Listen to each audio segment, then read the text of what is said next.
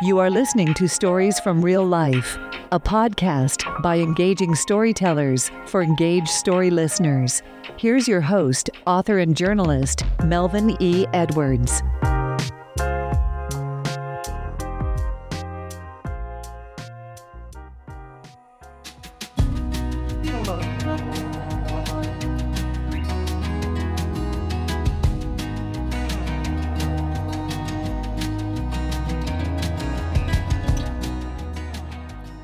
Welcome to this episode of Stories from Real Life. I'm your host, Melvin E. Edwards, and I have a favor to ask you before we get started. Please subscribe or follow this podcast on Goodpods and rate this episode after you've listened to it. I would greatly appreciate that. Now, in today's episode, we have two leaders who are here to talk about their nonprofit organization and tell us how we can all get involved in it. Bryan Benz is the founder and CEO of Wholistic Transformation and Pat Quinn is the chairman of the board of directors of that organization. They join us from Tucson, Arizona, where the organization is based. Gentlemen, thank you for being here today. Thank you for having us. Great to be here, Melvin. Looking forward to it. Thank you. Um, their 501c3 nonprofit is focused on creating a vibrant relational community for those aging out of the foster care system. So I have a question for both of you, and Bryan, I'd like to direct it at you first, and then to Pat. What motivated you to get involved in a ministry like this one? I'm wanting to make a difference. Um, I've always cared um, and had a desire to help others, um, but I, I want to help those who want to help themselves. Um, and so I've spent some time overseas working as an international missionary, uh, doing something we call holistic community development. And so I've had a heart uh, to make a difference in, in people's lives. Yeah, for me, um, I was intrigued about Bryan's efforts. Uh, we, we had met and he talked about creating this, and I like to get involved in different things now that I'm retired and things that I think will make make for change. You know, a lot of people do the easy stuff, you know, give money, give food, um, but the the messy stuff is, is making those changes that are long lasting. And this was one of the many ways that um, I thought I could do that. So I love the idea. Okay, and as I, I just mentioned, the, the, the short name for the organization is Wholistic Transformation, and holistic is spelled with a W. So, can you tell us about the idea behind spelling the word holistically in that type of way? Obviously, you had something in mind when you when you chose that term. Yeah, so the, first of all, the full name of the organization is Wholistic Transformation, changing hearts, minds, and communities. Um, and I had to fight um, to, to get that name because everyone says, well, it's way too long, and I acknowledge.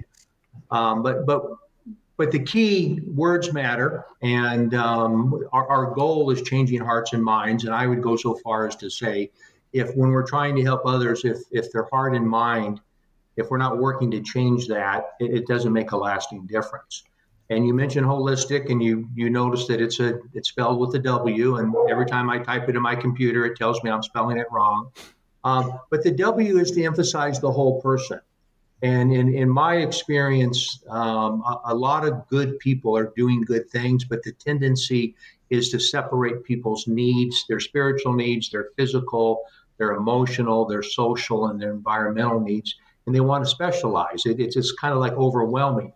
And if we want to go on the church side, um, oftentimes uh, the church is, is focusing on the spiritual side, which, which is absolutely the most important thing is someone's relationship with God. Um, but oftentimes I feel that's not the starting place. The, the starting place, what I would say is we have to build a relationship with those we're wanting to help, and we need to start where their felt need is. Um, and then we need to constantly bring uh, the love of Jesus into their into their lives. Um, but but if, if there, we would have a saying when I was working overseas is that a, a hungry stomach has no ears. And, and so if you're not dealing with the, the need that they're hungry, there's not enough food or their baby's sick, um, then, then they're not paying attention to you and, and the, the change is not happening. Um, we have something we, we call the harmony with God, and and it's um, and I would make an argument that God cares. Uh, you know, it's harmony with God, harmony with others, harmony with self, and harmony with creation, and um, that's what our focus is. All right. So, what makes your holistic transformation model unique from other post foster care programs? Well, I, I, think there's a couple things. One, and I probably I'd say the biggest is in our model. We're we're going to currently we're going to have 12 homes on on two lots that we own, uh, 12 one bedroom homes, and and we're going to have two navigators, what we call a resident navigator, live on site, and that navigator's responsibility is to work um, with those residents that are living there and, in towards restoring relationship, um, creating community, and then navigating the resources that are available in our community, um, whether it be financial literacy, whether it be trauma informed care, uh, life skill training, schooling, workforce development. Um, and, and so that that's a main difference there is that the navigators living on site. And then we're trying something uh, where we're going to have one resident per house. And the experience in most foster care environments is, is in a group home. Um, I mean, typically they share bedrooms. They've never had anything of their own. And, and so we, we started with the house. We start with a shipping container. Um, and, and but it's not about the house. It's not about the shipping container, but that's the starting place. Um, you, you, need stability. You need a place where you can sleep each and every night and, and feel safe um, to to start the development process. Well, you mentioned the term resident navigator. Can you tell me what type of role they provide? Yeah, as I mentioned, I think I want to to start and point out is is in most social services work, um, case manager is what is what they use, and and it makes a difference because what does a case manager do? It manages case. Um, and and what does a navigator do? A navigator sitting in the passenger seat. Uh, the person they're working with is actually driving the car, decided it's given the direction where they want to go, but the navigator comes alongside and helps with the efficiency and the best way to get uh, where the driver wants to go. And, and that's that's really what what this resident navigator is going to do is going to live on site and help navigate, help um, the, the residents go in the direction they want to go in. And so you're the, the resident's going to decide, do I want to go to school? Do I want to work? What what is it that interests me? And the navigator is going to help come alongside and and uh, con- connect them to the resources that are available to the to the schooling. You know, we have a junior college here. We have a, a, a university. Uh, there's a tremendous amount of workforce development, uh, technical training uh, whatever it is their desire, however they see themselves in providing a living for themselves and eventually their family, the navigator is going to help them help them do that. Yeah, and I'd like to point out this, how it empowers them to have control over their own life.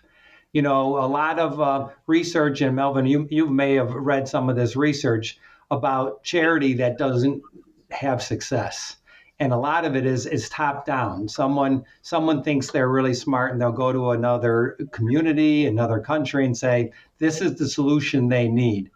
And the real success is when you listen to them and and what they think the solution should be. And i think that's the same kind of thing we're trying to accomplish here.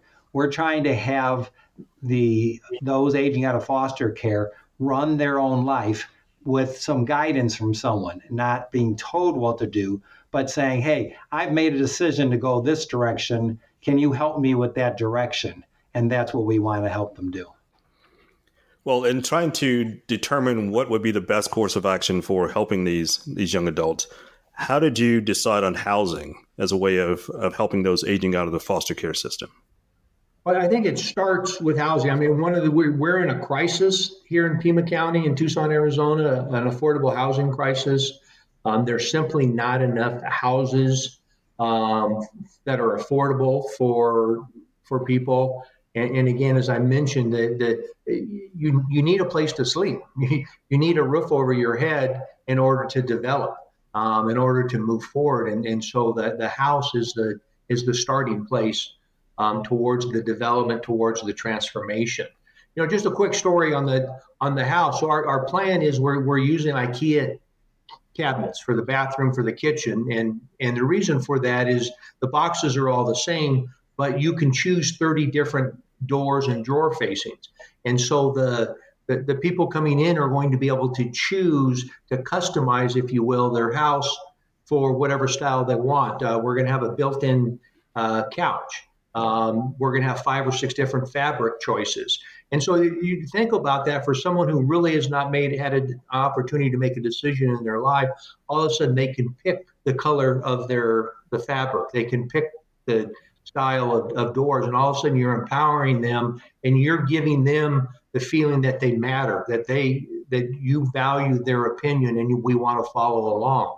And so, to me, and you know, and again, this is this is a test project. This is uh, we call it a laboratory. Um, I think that's the beginning place of changing the heart and the mind of, of those living there. Yeah, and, and you've seen research with those that are already homeless that it starts with a home. You know, they they are, they found that giving those other pieces weren't successful over the long term without a home. And so we're trying to prevent homelessness, but it's the same thing. We, we, we need to start with the home. Okay. So, what value does tiny home housing provide to these young adults? Well, I, I think part of the the I mean, the story of, of the of the tiny home with the shipping container actually started about three years ago. Um, be, because for me at the time, it was the least expensive building that, that you could start with. You could start with a structure that had a roof, had a floor, had four walls. You couldn't build anything for what you could buy a shipping container. Now, since that since that time, and um, the governor of Arizona used shipping containers and built a three and a half mile wall along the Arizona Mexican border. Um, the, the, federal government stepped in and, and, required the wall to be taken down. And so we've been able to. We have right now. We've we've accessed. We bought two of the shipping containers um, from the state, and and so the cost um, is yeah. You you couldn't replicate the, the the the four walls, the roof for that for that standpoint. And so, um, and, and, there's a coolness factor um, in it. I mean, there's a, there's a cachet, if you will, of, of saying you're living in a shipping container. Now, one of the things we're doing that, that I think is really cool is we're insulating the outside. Um, we're working with a local company to put um, what do we got like four and a half, five inches of foam on the outside. Um, keeping the walls inside will be the industrial look, and so uh, the insulation factor is, is much greater and, and, and the look is fantastic. It's going to be a Southwest, Southwest Adobe look. Um, and so it's going to be uh, very, very cool. We'll, we'll do a synthetic stucco and paint on the outside. We'll have solar. Um, we're harvesting rainwater. So it's very environmentally friendly. And uh, the, the cost, we're estimating $45,000 a unit. Um, we're able to do that um, because of the volunteer labor. We, we've um, connected with a multitude of people who are willing to help us construct them. Um, and, and so I don't think you can, you know, everything I've seen, you, you could not match um, our cost model with, with what anyone else is doing. Yeah, when he mentions the insulation on the outside, it also gives you a little more space on the inside. You're not using the inside to have insulation. And, you know, that steel could get pretty hot if it was exposed to the sun. But having the insulation, or I like to call it outsulation since it's on the outside, is help preventing that problem. So again, by preventing, you're actually having more efficiency. So, Pat, can you tell me a little bit more about the quality of the shipping container? Well, it depends on situation. So, um, our first container was a 40 foot container, um, which there is no terminology that's agreed on. So some use the term new. Um, I put that in air quotes because it's really what a one trip. It came from China, it came to the United States, probably to Long Beach, California, but came to the United States. And then um, we bought one of those, a one trip in really good condition. Um, what we've bought from the state of Arizona that was previously used on the wall was something that had more trips and and likely were either on top or on the bottom of a two-story kind of situation. So they, they weren't well taken care of. So we've we've gone to both extremes. Plus, we have something that's um, probably closer to that one trip. Two uh, two 20 footers were donated to us by GE Healthcare. Um, so that gives us a, a, variety of quality. And uh, Bryan's a great team of construction folks and our lead construction guy have looked at what we have and think they all can work with what we have. And so we might be expanding um, in, in those directions. Okay, that sounds good. So, when you were starting, did you plan to go big or small in scope, and how did you come to that decision? Uh, we planned to go small. Um, well, I guess I'll back up. We, we we originally had an opportunity where we thought we could get uh, ten lots, and so we were going to go huge, and it, it was just overwhelming. Um, we didn't think there's any way we could do it, and and so then I finally uh, I said, let's just do four. Let's do four. We have these. We did get two lots that were donated by Bethel Community Baptist Church, uh, and so we were just going to do four.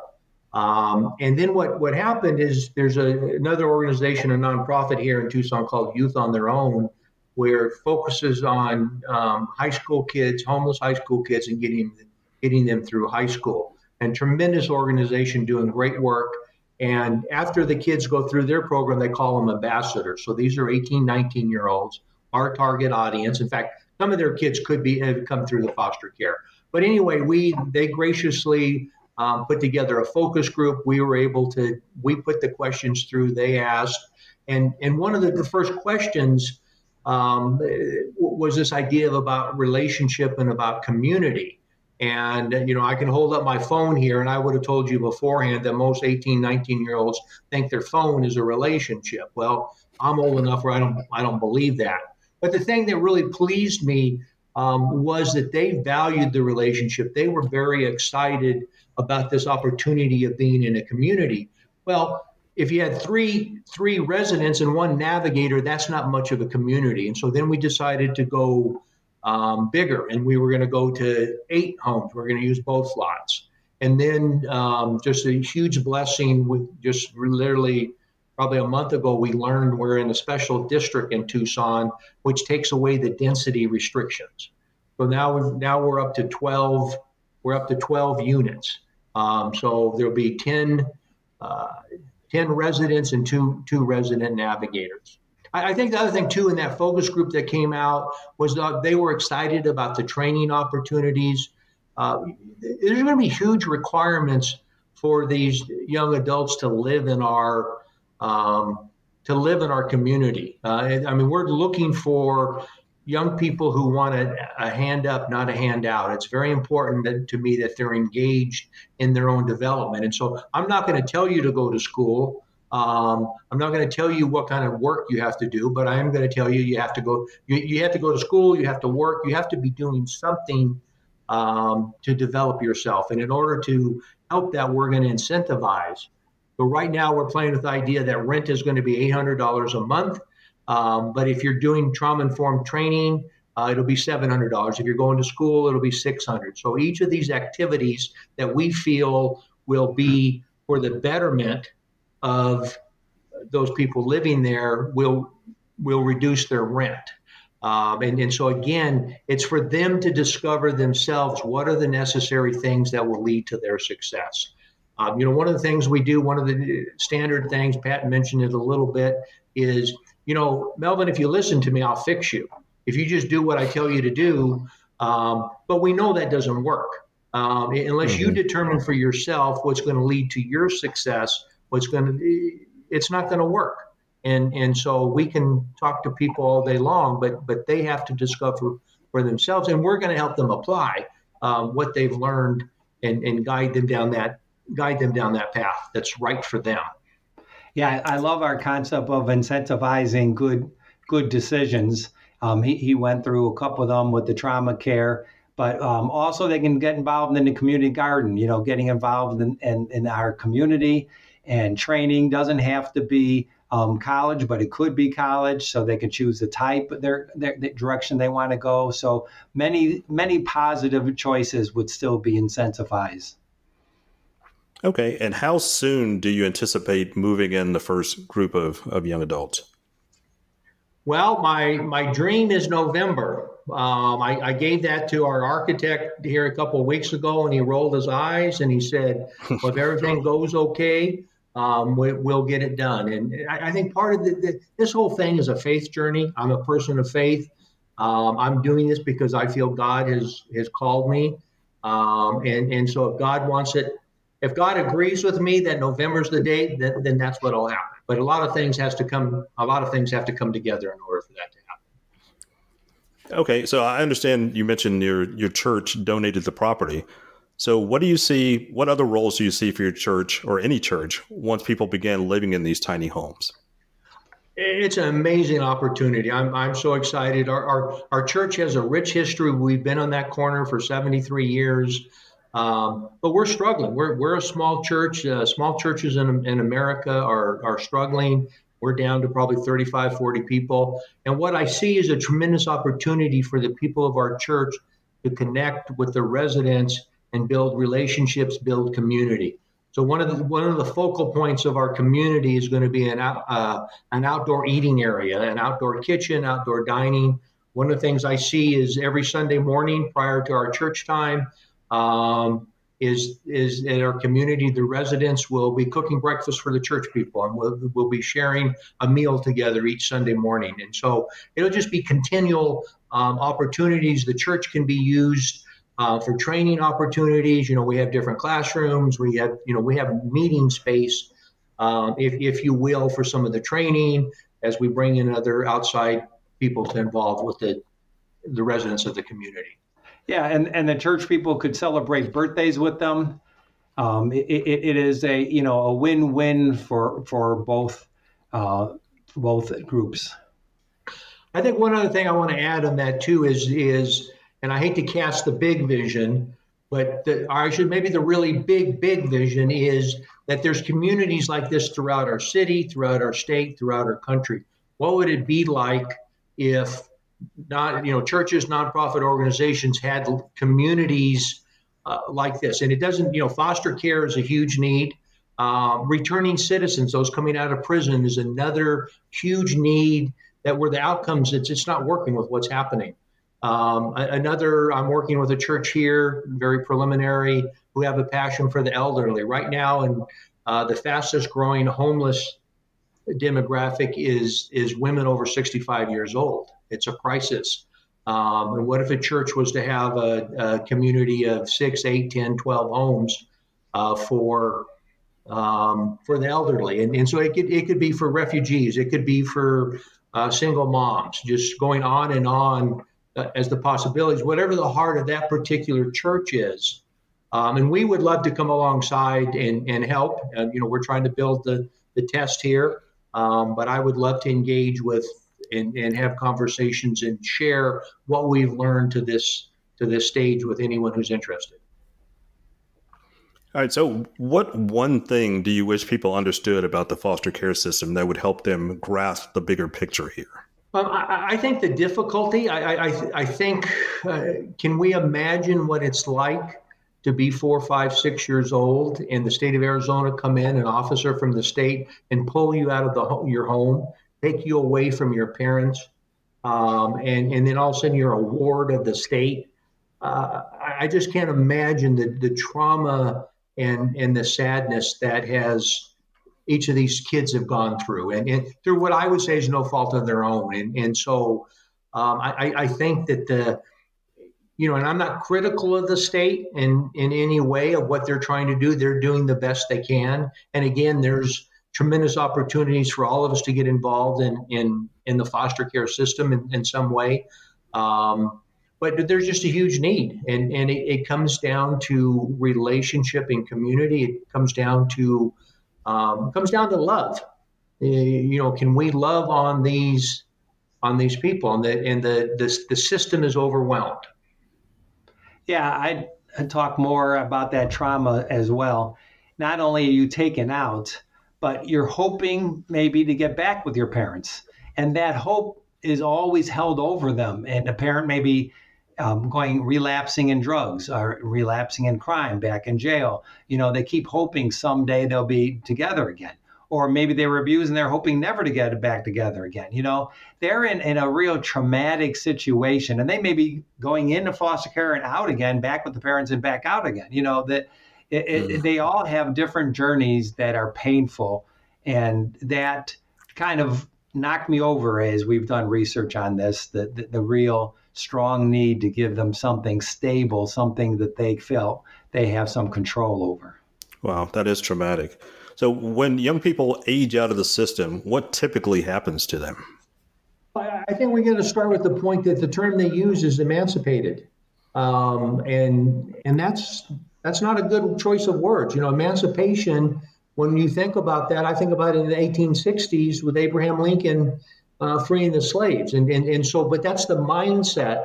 Um, is they feel they're they're they're tied um, to to the state. And, and so um, at 18, they're, they're free to leave. They become an adult.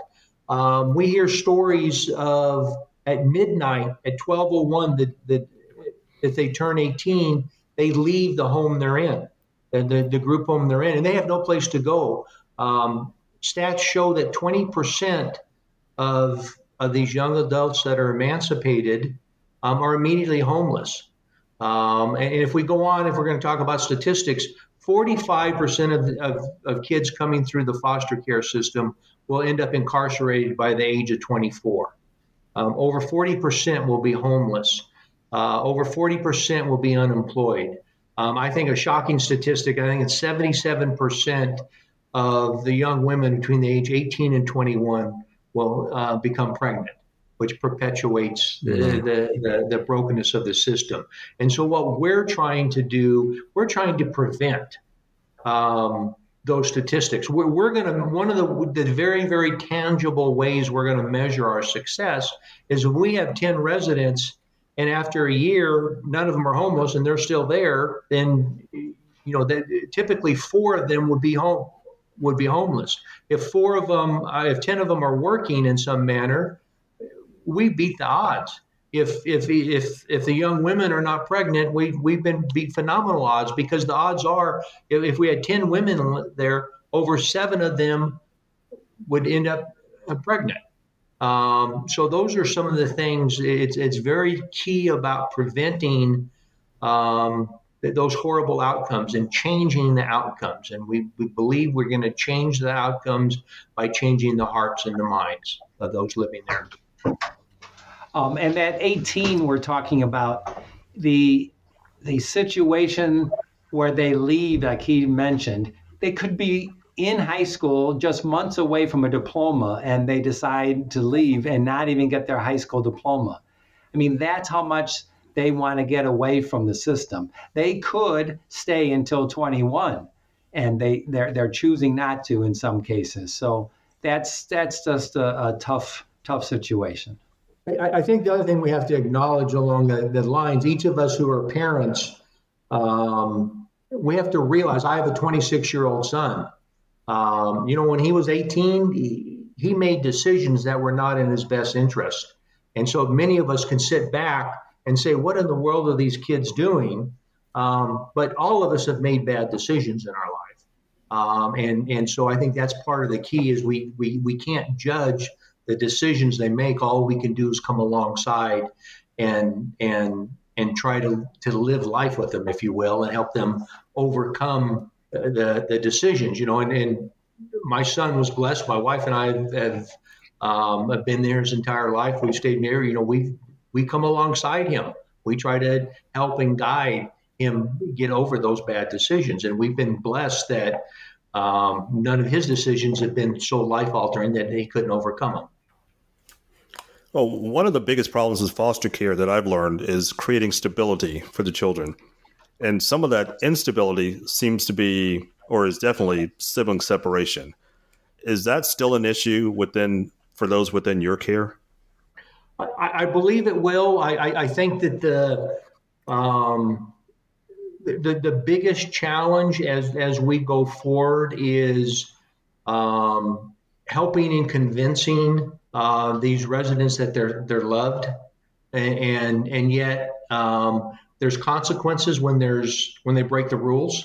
You know, when, when any of us break the rules, there's consequences, and, and, and yet that doesn't take the fact that we love them. And and um, I, I mean, I have concern on how that's gonna how that's gonna work and how we're gonna do that, and it's to be a case by case being with each individual, and and we have to understand that the the trauma that they've experienced. You know, with, with the studies that we're able to do now, we have medical science that, that based on the trauma you experience, how it, it actually affects the growth of the brain. And so this may be an 18, 19 year old, but their brain may be developed as a 10, 11 year old. And, and how do you how do you work with that? You know, it's, it's very, very, um, yeah, what, what we're trying to do is not easy uh, in any way. It, it's not a, uh, but it's, again, it's necessary in my opinion. It, it's what, um, what, what I feel God's called us to do if we want to get down to the bottom line. You know, we're, we're willing to take someone right at 18 or someone a, a couple years later than that. So it's possible that the siblings are in the same kind of mindset of when they want to join something that like we're doing we could possibly you know handle the sibling situation. So it, it's a great question but like uh, Bryan said it's a challenge that we'll have to explore as as we learn more. So as we've talked here it seems like there's a consensus that the entire foster care system needs to be reformed somehow. But is the bottom line is how do we reduce as a society the need for foster care? Well, it, it, it, for me, it starts with the family. It starts with the mother and father in the house, um, and and it, you know that, that's just the basic starting place. Um, is you know I feel that's very in, I know in my own situation, and I just have one child, the difficulty, I couldn't imagine trying to raise my son by myself. Um, the, the balance of, of, of my wife and myself um, is, is important. And, you know, how do we, as a, as a society, as a culture, influence families and, and improve the strength of the family? Um, it, it, it's a challenge. There's so many things that are breaking uh, and, and have broken the family apart. Um, I, you, you, know, and I, I, think you have to get down to the to the root causes. Um, and, and, again, I you know I think that's a you know that that's a challenge, and and and it's hard. You know, it's difficult. Yeah, and I'd also add putting more money into um, mental health care, um, putting more money into helping people get over the trauma in their life. There's something we we, we don't have enough from our um, federal government or state government or local government to going towards mental health. And it's also we don't have enough mental health professionals is, is also an issue. So if, if someone's got a you know issue that they need to deal with, that they deal with it earlier in life, they'll have more success than if it just uh, gets worse and worse over time. Well, obviously, you guys are on the front end of this um, process, but on the other side of it, how do you envision? Have you had a an idea, a thought in your mind, and what success would look like for for these young adults and for the program? Well, yeah, I, I, think success, as I mentioned earlier, is that that these statistical outcomes are not having happening. And so, just on a simple basis, um, they're not incarcerated. Uh, you know, they're the, they're not pregnant. They're not homeless. They're not unemployed. That, that they have a career, they have a direction, and they have a, a stability in their life. Um, I mean, ultimately, is is um, I, the hope would be that there would be a joy and a peace in their life. Um, that, that they're going down a direction um, where they've chosen, and that leads to um, what they see as their as as their success. Um, and and that's different for each. You know, that's different for each person. I mean, the three of us on this call have different ideas of what of what success is, um, and it's not for either one of us to tell uh, the other. And and again, the bottom line though is is joy and peace.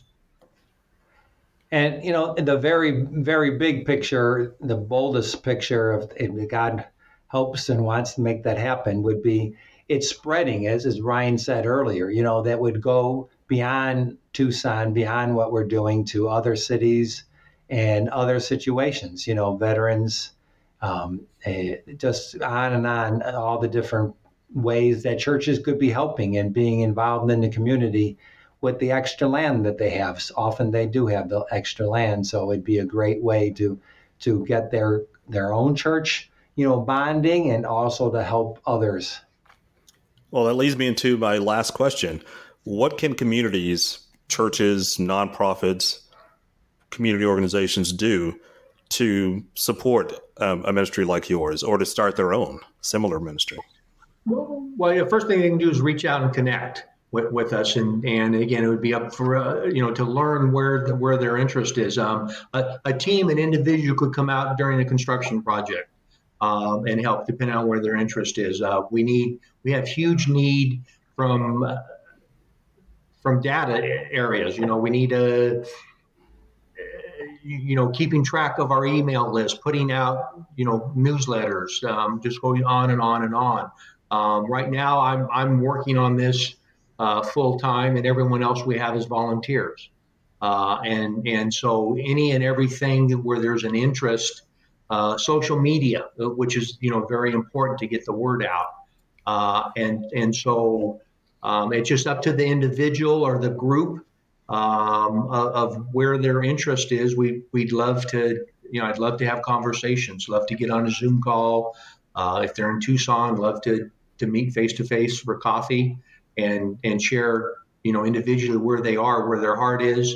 Um, churches, nonprofit organizations, like I said, I would I would love to guide and and share our journey um, and and, um, and and go from there yeah, different people have different talents, and, and a lot of those talents are available uh, to connect far away, you know, on the internet. You know, we've got people in different states that have come along our side.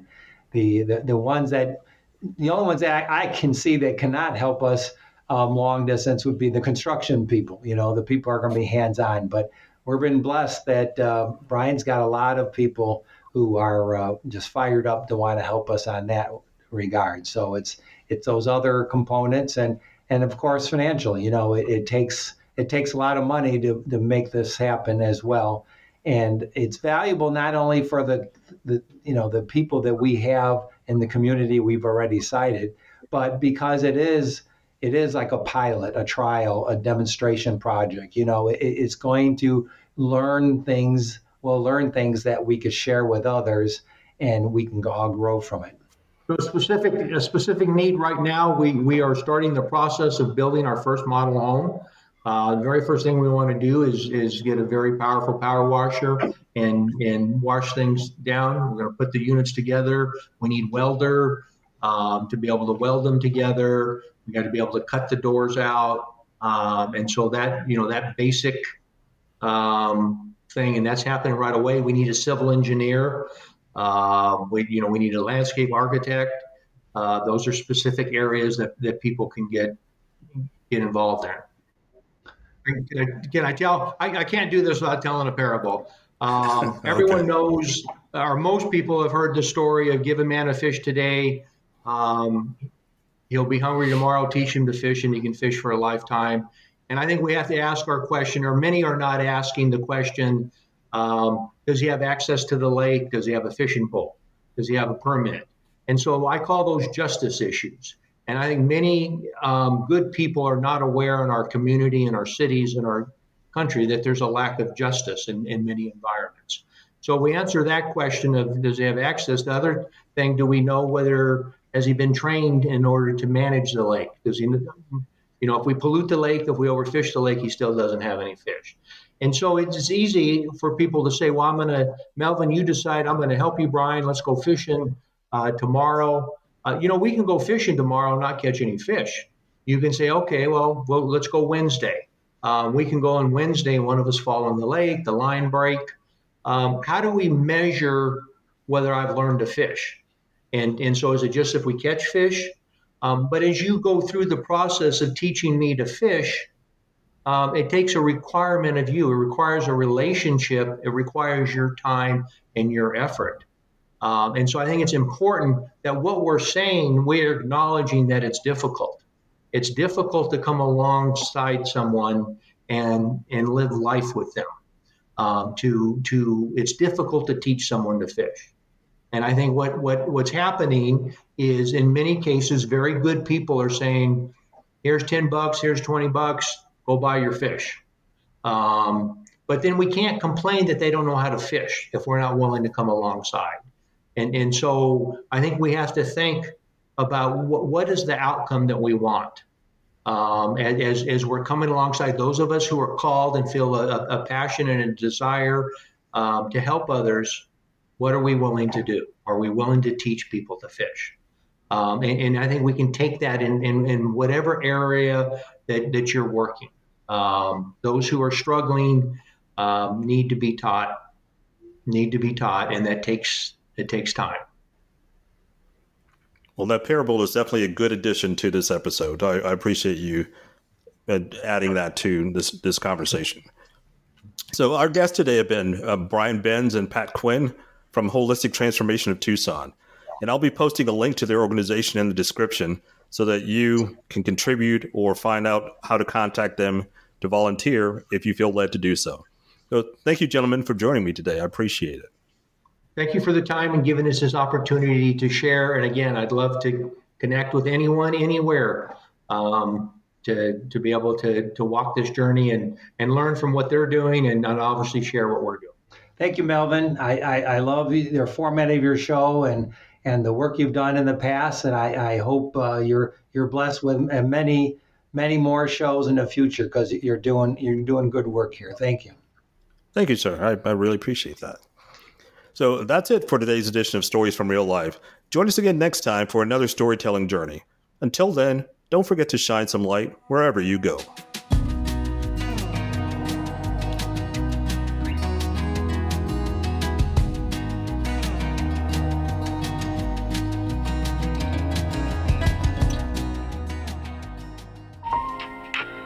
That was another edition of Stories from Real Life with your host, Melvin E. Edwards. Join us again next time for more stories about more things than you can imagine. Some of those true stories may even be about real life. See you next time.